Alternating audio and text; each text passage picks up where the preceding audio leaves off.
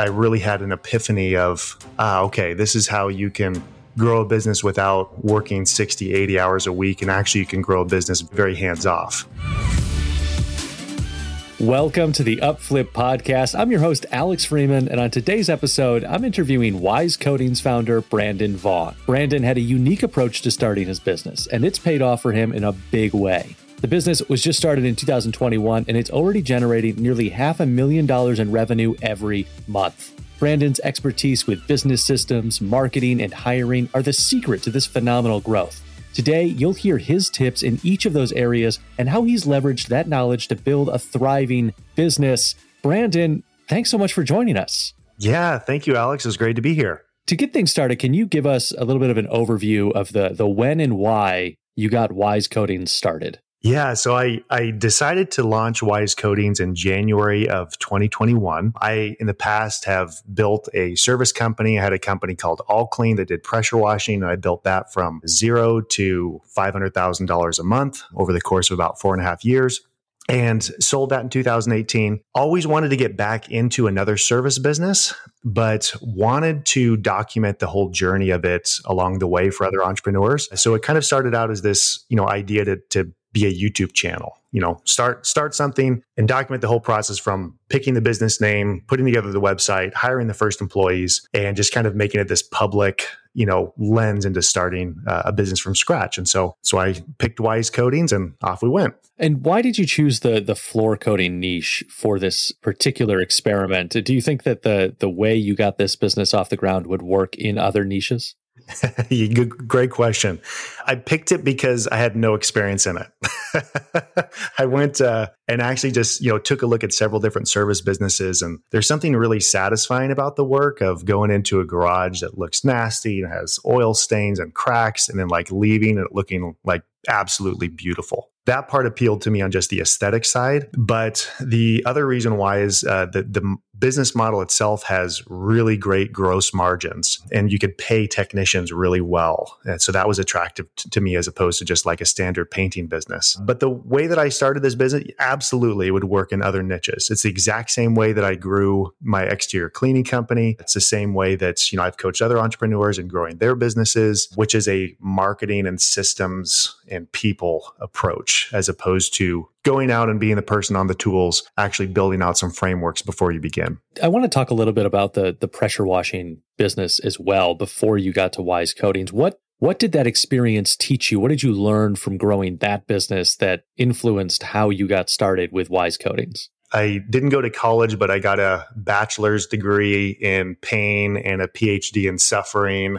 going through uh, growing that business, it was uh, it was really really tough. I made just about, at least I believe, every single mistake you could make in growing a service business. It was really hard. I had some good mentors and coaches along the way that really kind of helped me understand working on the business, not just working in the business, which was a, a shift for me because my dad was an owner operator window cleaner for 33 years and he was on the tools doing the work on the ladder every single day with, you know, zero to maybe one part-time employee. And that was kind of how I grew up you know, with that entrepreneur mindset. So it, was tough to break that cycle. But when I broke it, I really had an epiphany of, ah, okay, this is how you can grow a business without working 60, 80 hours a week. And actually, you can grow a business very hands off. And so that's what kind of led me to, you know, start over with all that information that I had gained.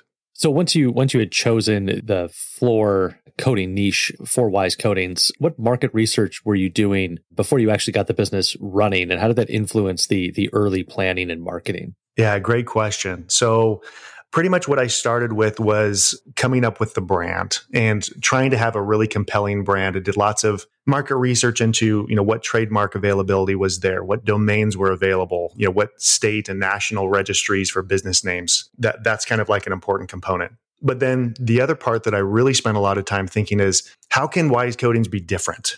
How can like what's going to be our real competitive edge that other floor coatings businesses aren't focused on. You know, what's that hook for when we talk to a customer and they're like, wow, we really want to work with you because of this. And so, you know, we, we made some really strategic decisions on, you know, those differentiators. And that was a big part of that early research. And then, of course, going and looking at other floor coatings companies, seeing what they were doing, you know, looking at some competitors, looking at some, you know, some other things, not with the desire to copy them, but with the desire to do something different. And then, of course, going to homeowners directly and really kind of polling them and getting a good sense of what they would be looking for. That really informed most of our decisions on how we wanted to run the business.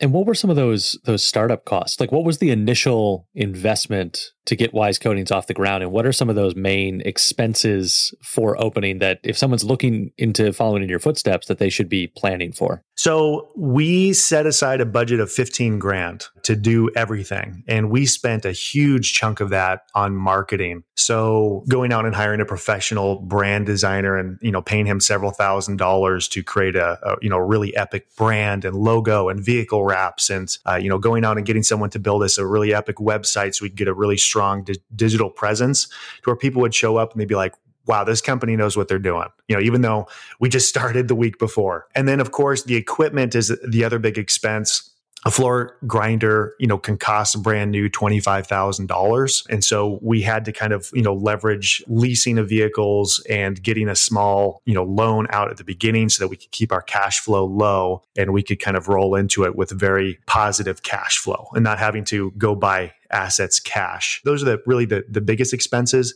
And then, of course, you know, first month's ad spend. So we advertise a lot on Facebook and, you know, pretty much from day one would spend anywhere between three and five grand a month in Facebook ads uh, to be able to start getting work coming in. And how long did it take to to recoup that investment? And I guess the the similar, the related question is how quickly did the business become profitable? So the business was profitable pretty much the very first month, and then the second month we had kind of a disastrous job that really hit us hard.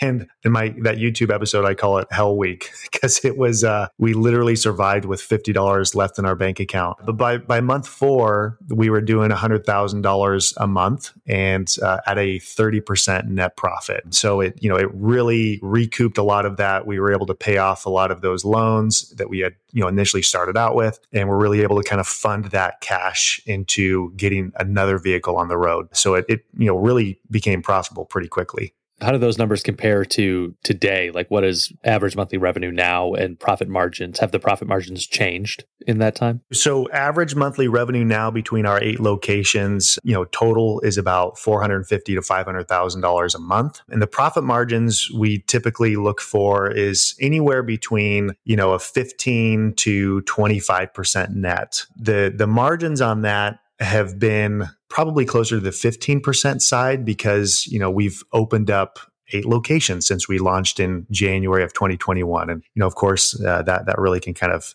be a, a kick to the profitability of the business just with a fast growth curve. A quick reminder to our listeners about the Upflip YouTube channel where you can hear more stories of how new business owners built their companies. You can find that at youtube.com slash upflip.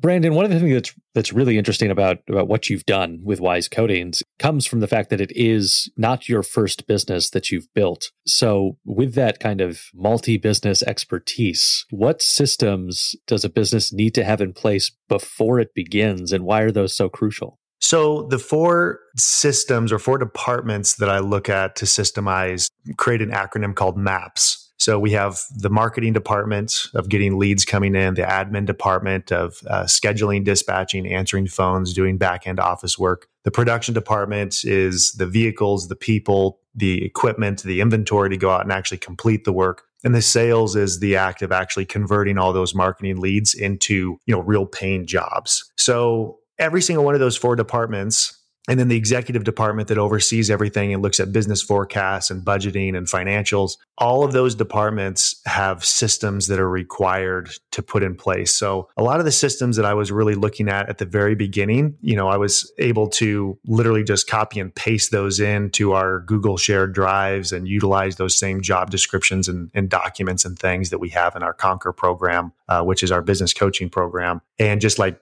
put that in and get that going from day one. So, you know, they're they're crucial because without it, everything goes off the rails. And especially in building a business where, you know, it's largely absentee, you have to be able to put those things in place so that that way your employees don't come to you every day and say, "Hey boss, you know, what, what do I got to do next?" It's just all documented there for them. And how do you how do you develop those systems and get them put into place? The definition that I like to have for a system is a documented process on how to do something important in your business. So, but that keyword is documented. So one of the easiest, you know, ways is while you're doing the thing, document it. You know, if you're training a technician on how to code a floor and roll it out, like give them your cell phone and say, okay, John, I want you to go ahead and just hit record and record me doing this. And then now you're training your employee while you're creating a business system. And for future hires, that future hire can watch that video as a good starting point in your training system. And, you know, just do that repeatedly. When you answer a phone call, hit the record button on your computer and record how you answer the phone and how you talk to customers. You just have to get it out of the person's head on how to do something and get it into some kind of a documented format.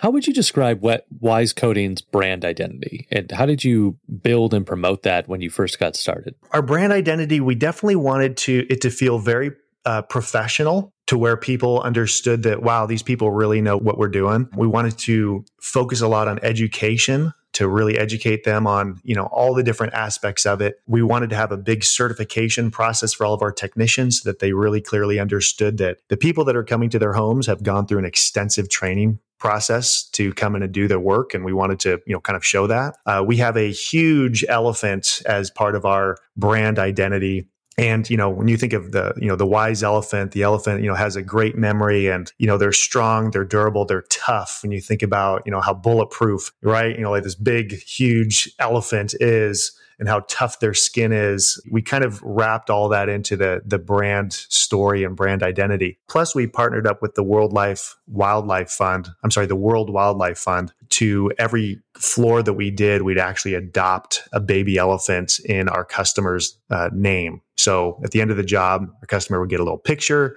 of the baby elephant that they adopted and information on that. And that went to support like conservation efforts. So people feel good about supporting a company that gives back and, you know, really is involved in the bigger picture. So that, you know, there's a lot of intention that kind of went into that. I'm curious how that how that partnership like came about, how that sort of additional layer to the brand identity came to be. Could you kind of tell us the the thought process between like did the elephant in the logo come first, or did the the idea there come?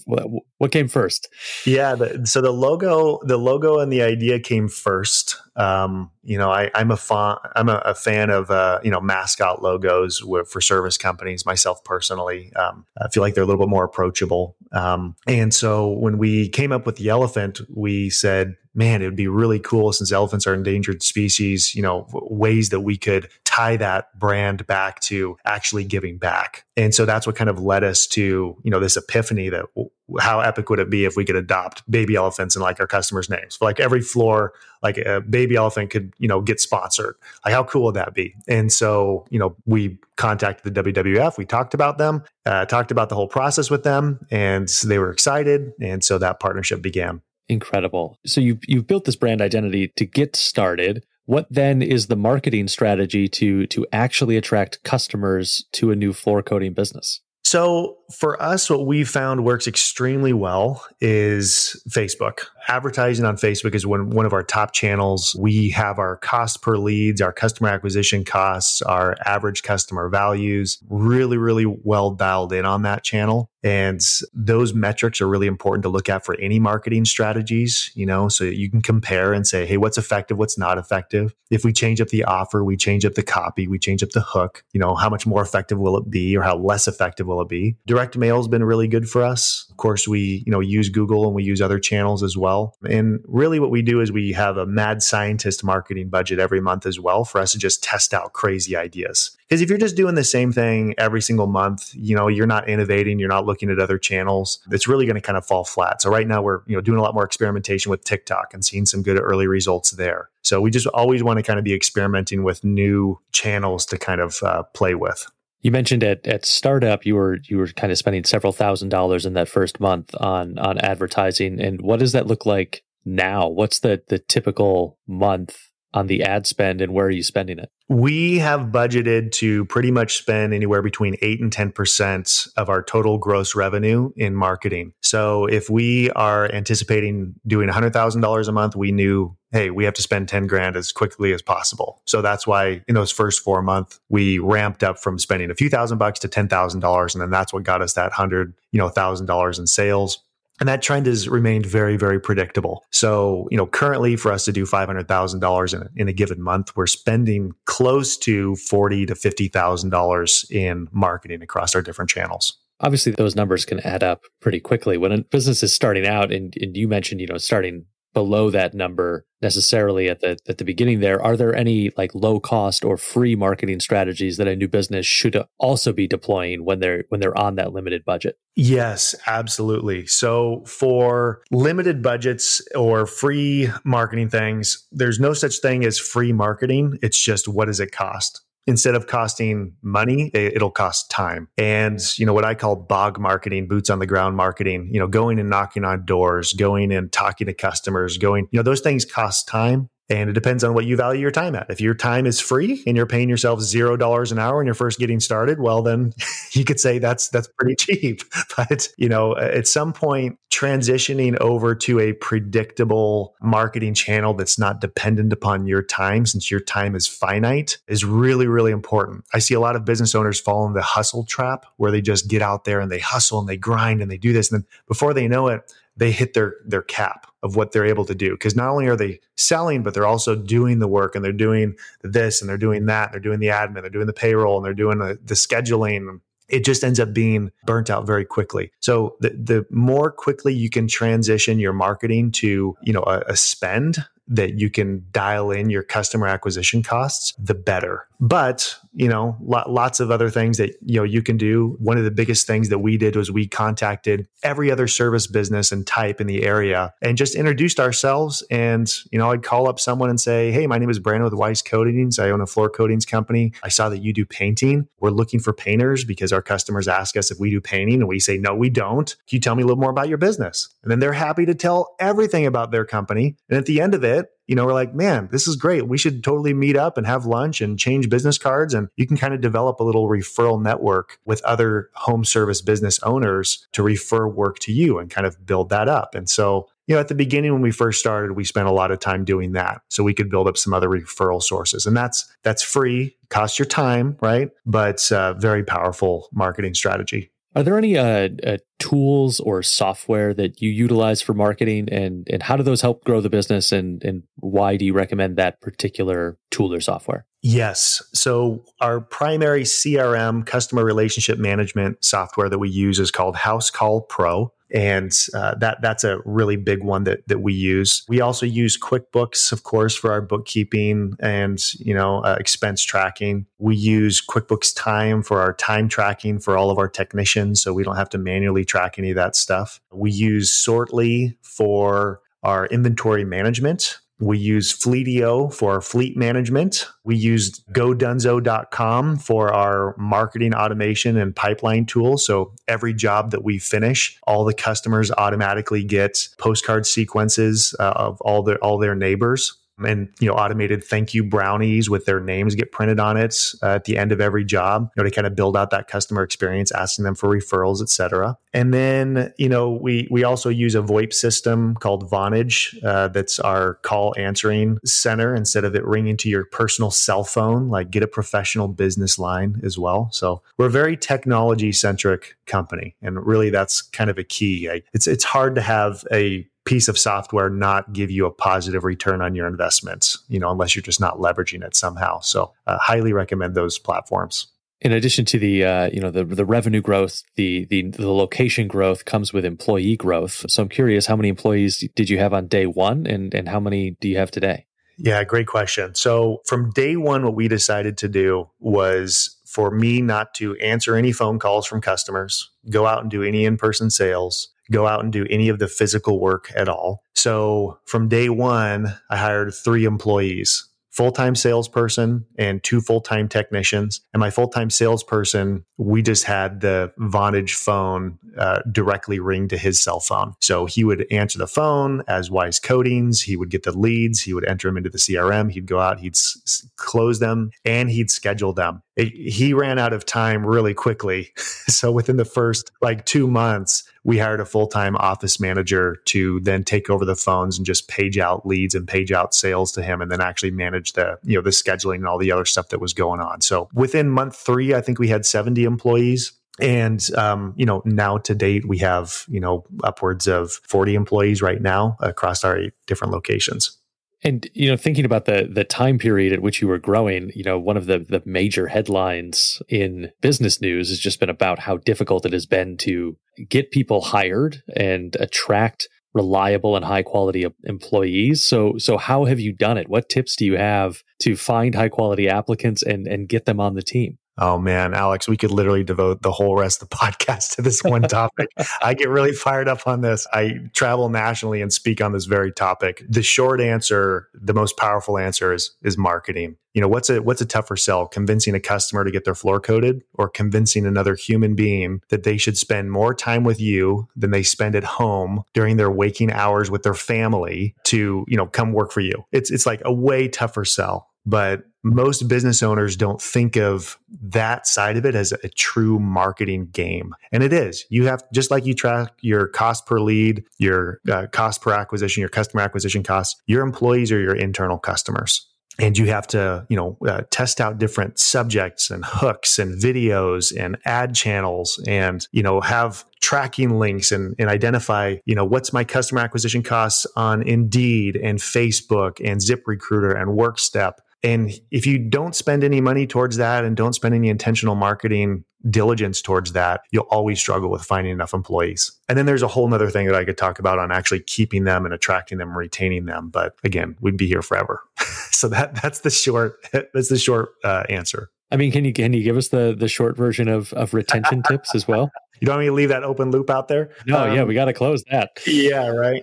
You know, the biggest thing is why would someone want to care about your hopes and dreams with your business if you never care about theirs. And the big part of that is, you know, when we bring employees in, we ask them literally like, Hey, what are your dreams? What are you looking to accomplish? You know, in, in three years time, you know, for you to feel like you, you've won in life and you've accomplished some of your dreams, what would those look like? You know, they tell us they want to buy a house. They want to pay off their truck. They want to go on this epic vacation. They want to propose to their, you know, their spouse or what we do is we sit down with them. There's a really great book called The Dream Manager by Matthew Kelly. We sit down with them and then we show them how they can accomplish those while they work here with us and we tie their performance to metrics. We bring in financial advisors and credit score advisors and, you know, family household budget advisors and mortgage advisors and, you know, new home owner, you know, new homeowner programs. And like we help them accomplish those while they're here. So it's irrelevant what we do. They will always say this is the best company they've ever worked for.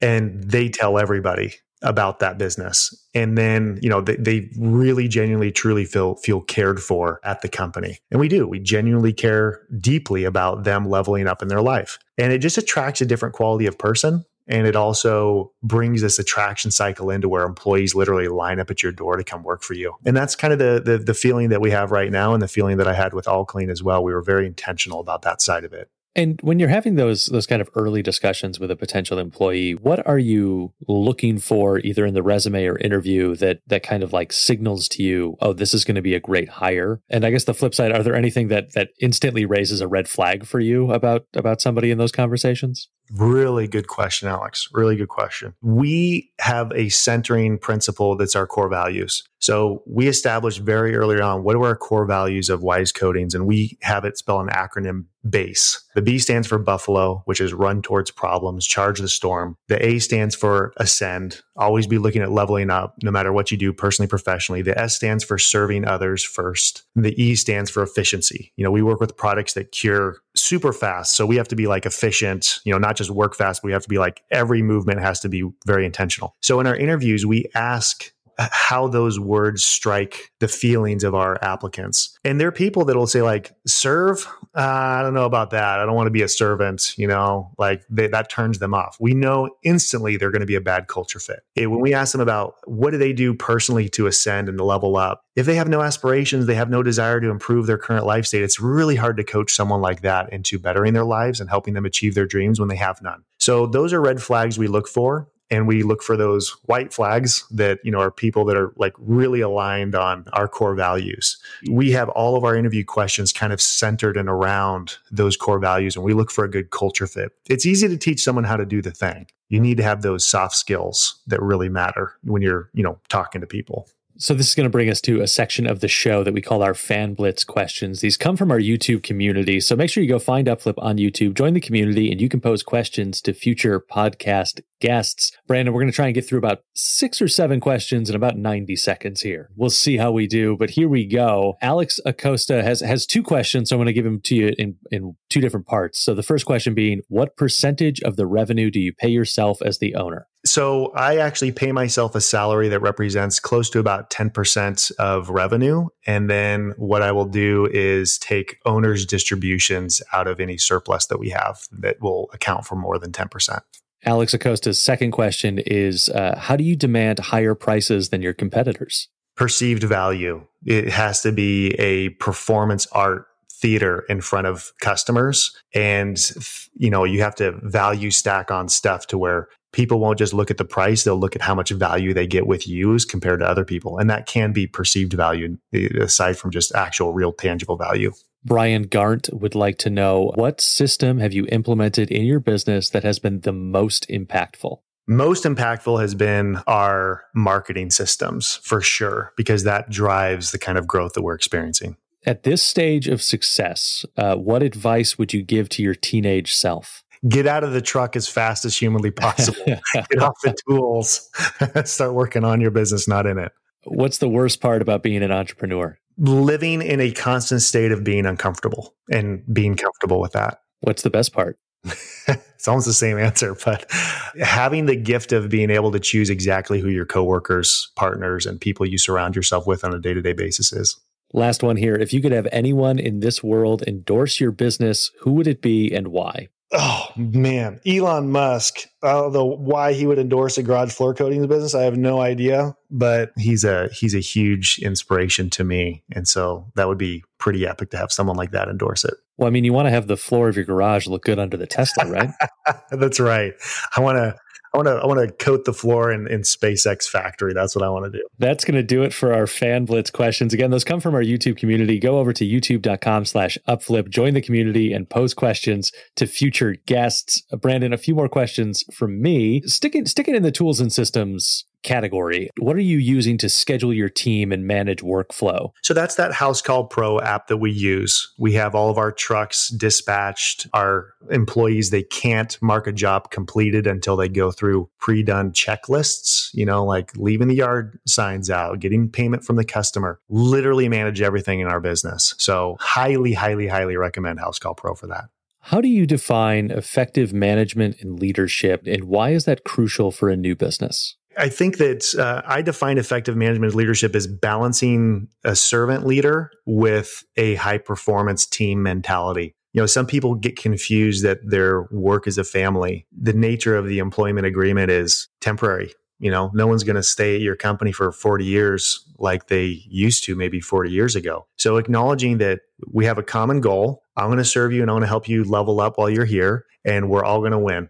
You know, when you look at Super Bowl teams, you ask anyone on that team, including the janitor, what's your job? And they'll say to win a Super Bowl. And with that type of intention and that team mentality, you know, it requires accountability, it requires following the systems, it requires, you know, being a little bit of a stickler when it comes to implementing and, you know, doing what you say you're going to do. So I think effective leaders really balance that well. What's your role in the in the day to day, and how many hours a week are you working, and, and what is most of that time spent doing? My role right now is coaching the people on my team. So I have a COO and I have, you know, individual partners at each one of our locations that I talk to on a regular basis. I work in the business about, I might say probably five hours a week or less currently. And that's really what I spend my time doing. I hire smart people so that they come in and tell me what to do. I, I don't like to tell people what to do. I want to get a really epic team that comes in and knows things that I don't know. So, you know, really my, my role is, you know, driving new business in on a macro level and then letting the team, you know, do the day to day. Want to kind of shift for the next few questions into the the customer journey for you. And so, so to, to start, uh, where are the most productive sources of new business for you today? Is that is that most customers contacting you through your website or where are they coming from? It's really a blend. Like I mentioned earlier, you know, Facebook is a really great channel for us. We do invest in SEO, so we get a lot of organic traffic that comes through. You know, we do have other channels that we have for direct mail, so people will have a little QR code on there that they can scan that takes them to a contact form, or we'll have like a tracking phone number. Or when they call that phone number in our Dunzo app, it'll show where each of those lead sources come from. So we can kind of track those percentages. But mostly it's through digital format that we get most of our customers then once you get the customer what's the what is the information that you need to collect to to write out an accurate quote? Um, and is there anything that someone who is maybe new to the business that they might miss or get wrong about developing those quotes and estimates you know, I think there's all the standard stuff, you know, name, address, email address, phone number. Lead source is really the most important thing that you have to deeply understand to be able to track your marketing efforts. Things where a lot of people fail is, you know, someone will say, Oh, where'd you hear about us? Oh, I, I, I saw you online. Oh, awesome. And they were like, online is the lead source. like you got to drill down on that stuff. But, but secondly, like when it comes to the actual, you know, sales side of things, there's a, there's a whole process that kind of is, you know, that, that we follow and a system that we follow to you know agitate pain with the customer and to really you know kind of show the value that we uh, present to them but just in that initial contact really lead source and those types of things are the most important things that we uh, are very critical towards and then once you once you kind of get to that step, what are the next things that come once the once the quote's getting prepared through the the completion of the job? So we will page out quotes to our salespeople, and our service consultants will go out to the customer, uh, do a walk around, and you know we we have a, a four step process: connect, discover, show, close. So connecting with the customer, we teach our our sales consultants how to do body mirroring, how to understand their disc assessment of their customers by looking and studying kind of who they are, understanding their communication styles and adapting that. You know, you talk to a you know little old lady who's very concerned, you know, uh, about something different than a fast moving business executive. It's a high D personality and just wants to like get things done. So we teach that part of it, discover, asking tons of questions and, you know, agitating pain points of, you know, they ever hired contractors for in the past? What was the, you know, thing that was most frustrating in the last contractor you dealt with? What's your most frustrating contractor experience? You know, what's one thing you'd want us to do? Uh, one thing you wouldn't want us to do? And then really show is the next part of it, showing that perceived value. And then the close part. A lot of business owners, they don't close. They don't ask for the sale. They don't present it. They don't, you know, give financing options to every single customer. All those things make a big difference in your closing ratios and you can track that percentage and start kind of dialing in, you know, your your sales pitch. And that's a, a big part of the process too. Does that process change at all between residential versus commercial clients? Very little. You know, the jobs get bigger and the needs change and there may be a little more of a functional need as opposed to an aesthetic need when you get to, on the commercial side. So there's a little more of a technical specification. Like if you have, you know, a high traffic area and you have to put, you know, sand in with the mixtures and you have to do multiple layers and minimum, you know, mil thicknesses and things, it gets a little bit more technical. But at the end of the day, you're still selling to people and people buy from people they like. And so, you know, having that connect component still applies to those commercial customers through all these conversations that your team has had with with customers and I'm sure you've had plenty of conversations with these customers as well what did what do they want from from their experience with a floor coating company? And how do you maintain that customer satisfaction in your business especially as you grow? You know what's amazing is have you ever hired like a contractor alex to come work at your house? Um, i haven't i haven't at my house but i have when i was uh, at a business i was running. So it's like getting people to show up answer their phones do what they say they're going to do, finish jobs on time. Things do come up and issues happen, but you know, they, they just want to know that they're going to be taken care of and it's not going to be hell on earth to try to follow up and get, you know, fixes and get problems solved. And like, that's the biggest reason why we have so many five star reviews is just because, you know, we, we just do what we say we're going to do and we systemize the heck out of everything so that that way it's the same experience from customer to customer, no matter who's the employee, no matter who's, you know, the, the team member that comes in. And so, you know, that, that's really wh- how you get that high level of customer satisfaction is just by being consistent. Yeah, doing the things you're you say you're going to do shouldn't be such a competitive advantage, but it sounds like it is.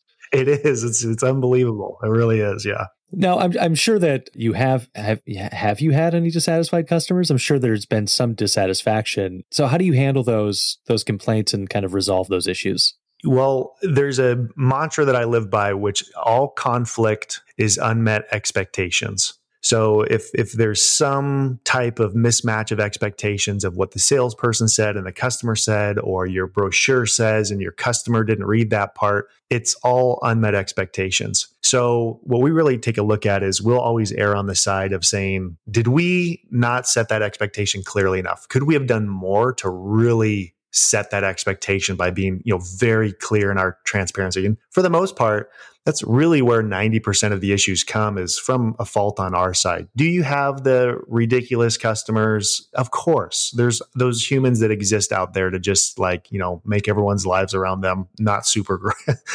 enjoyable. They complain about everything. And some of them are, you know, have evil intentions along with that as well. But those are extremely rare. So we don't punish all the good customers by putting all these like nasty stuff in there and require all this crazy stuff to, you know, avoid that 1% of the terrible customer. And we'll oftentimes write off jobs and just kind of go above and beyond to make sure a customer is satisfied and, you know, and just tell them, hey, we, we don't have any customer that we've left completely unsatisfied and we're not going to do that with you. And that really helps disarm people a lot.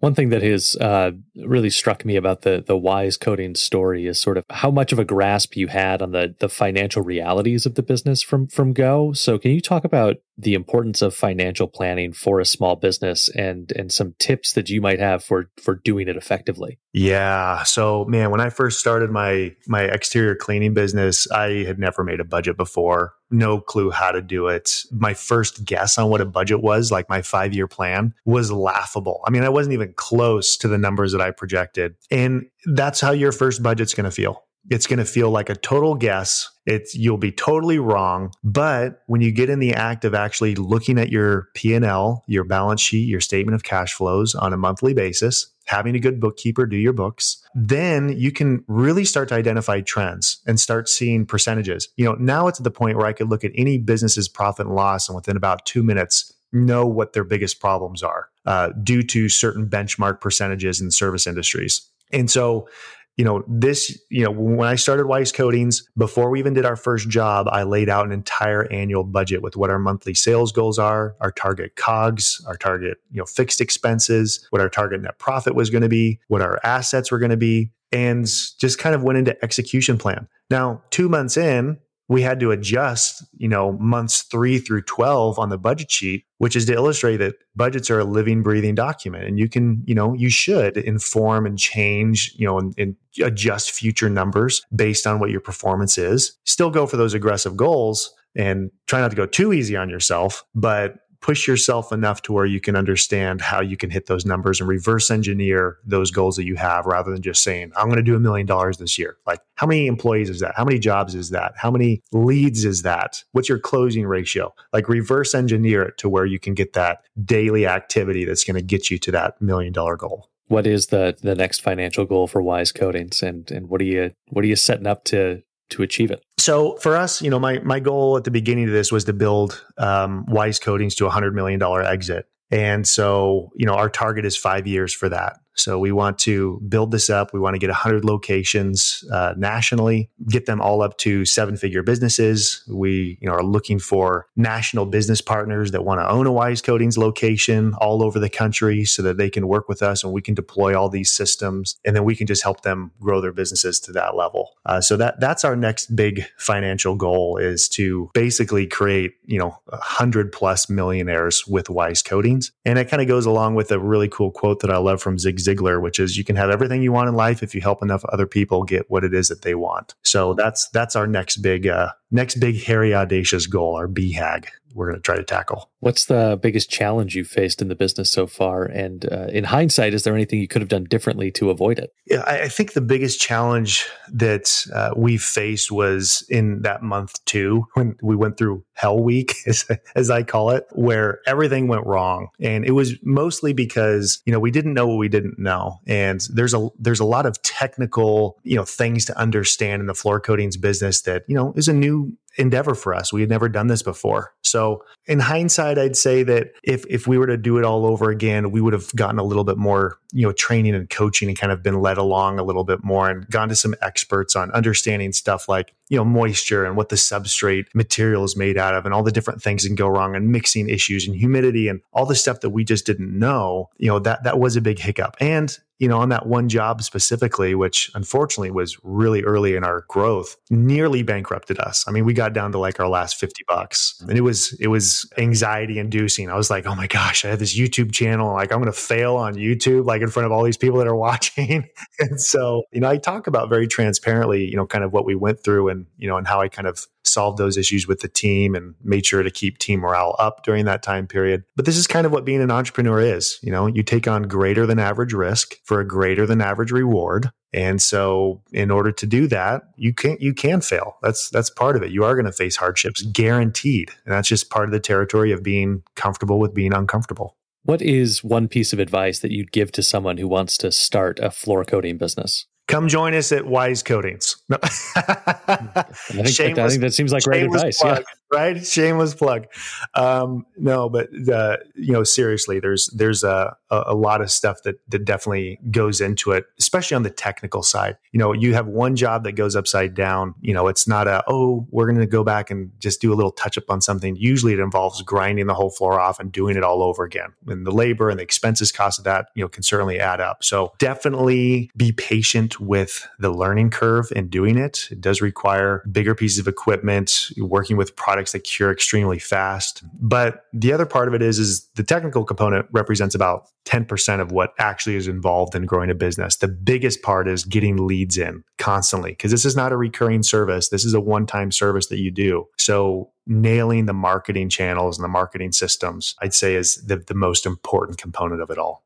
If you could pick the one thing that that people are going to take away from this interview, what would it be? That you can grow a business without straight grind, hustle, work 60 hours a week, 80 hours a week. You can be really intentional with working on the business and thinking about it like an entity. You know, a business is an asset that you can own much in the way that owning an apartment complex is or a commercial property. You know, be intentional about working on the business, not just in it, and get a team, put systems in place, get your marketing engine going. And, you know, I, I, grew Wise Coatings from zero to where it is now, legitimately, truly, and honestly working an average of, you know, five hours a week in the business. You know, I have other businesses that I have too. And this was, you know, a project that I specifically worked on. I have a coaching company called Conquer. But this is, you know, one that, that you can grow. So I, I want people to know there's multiple paths to entrepreneurship.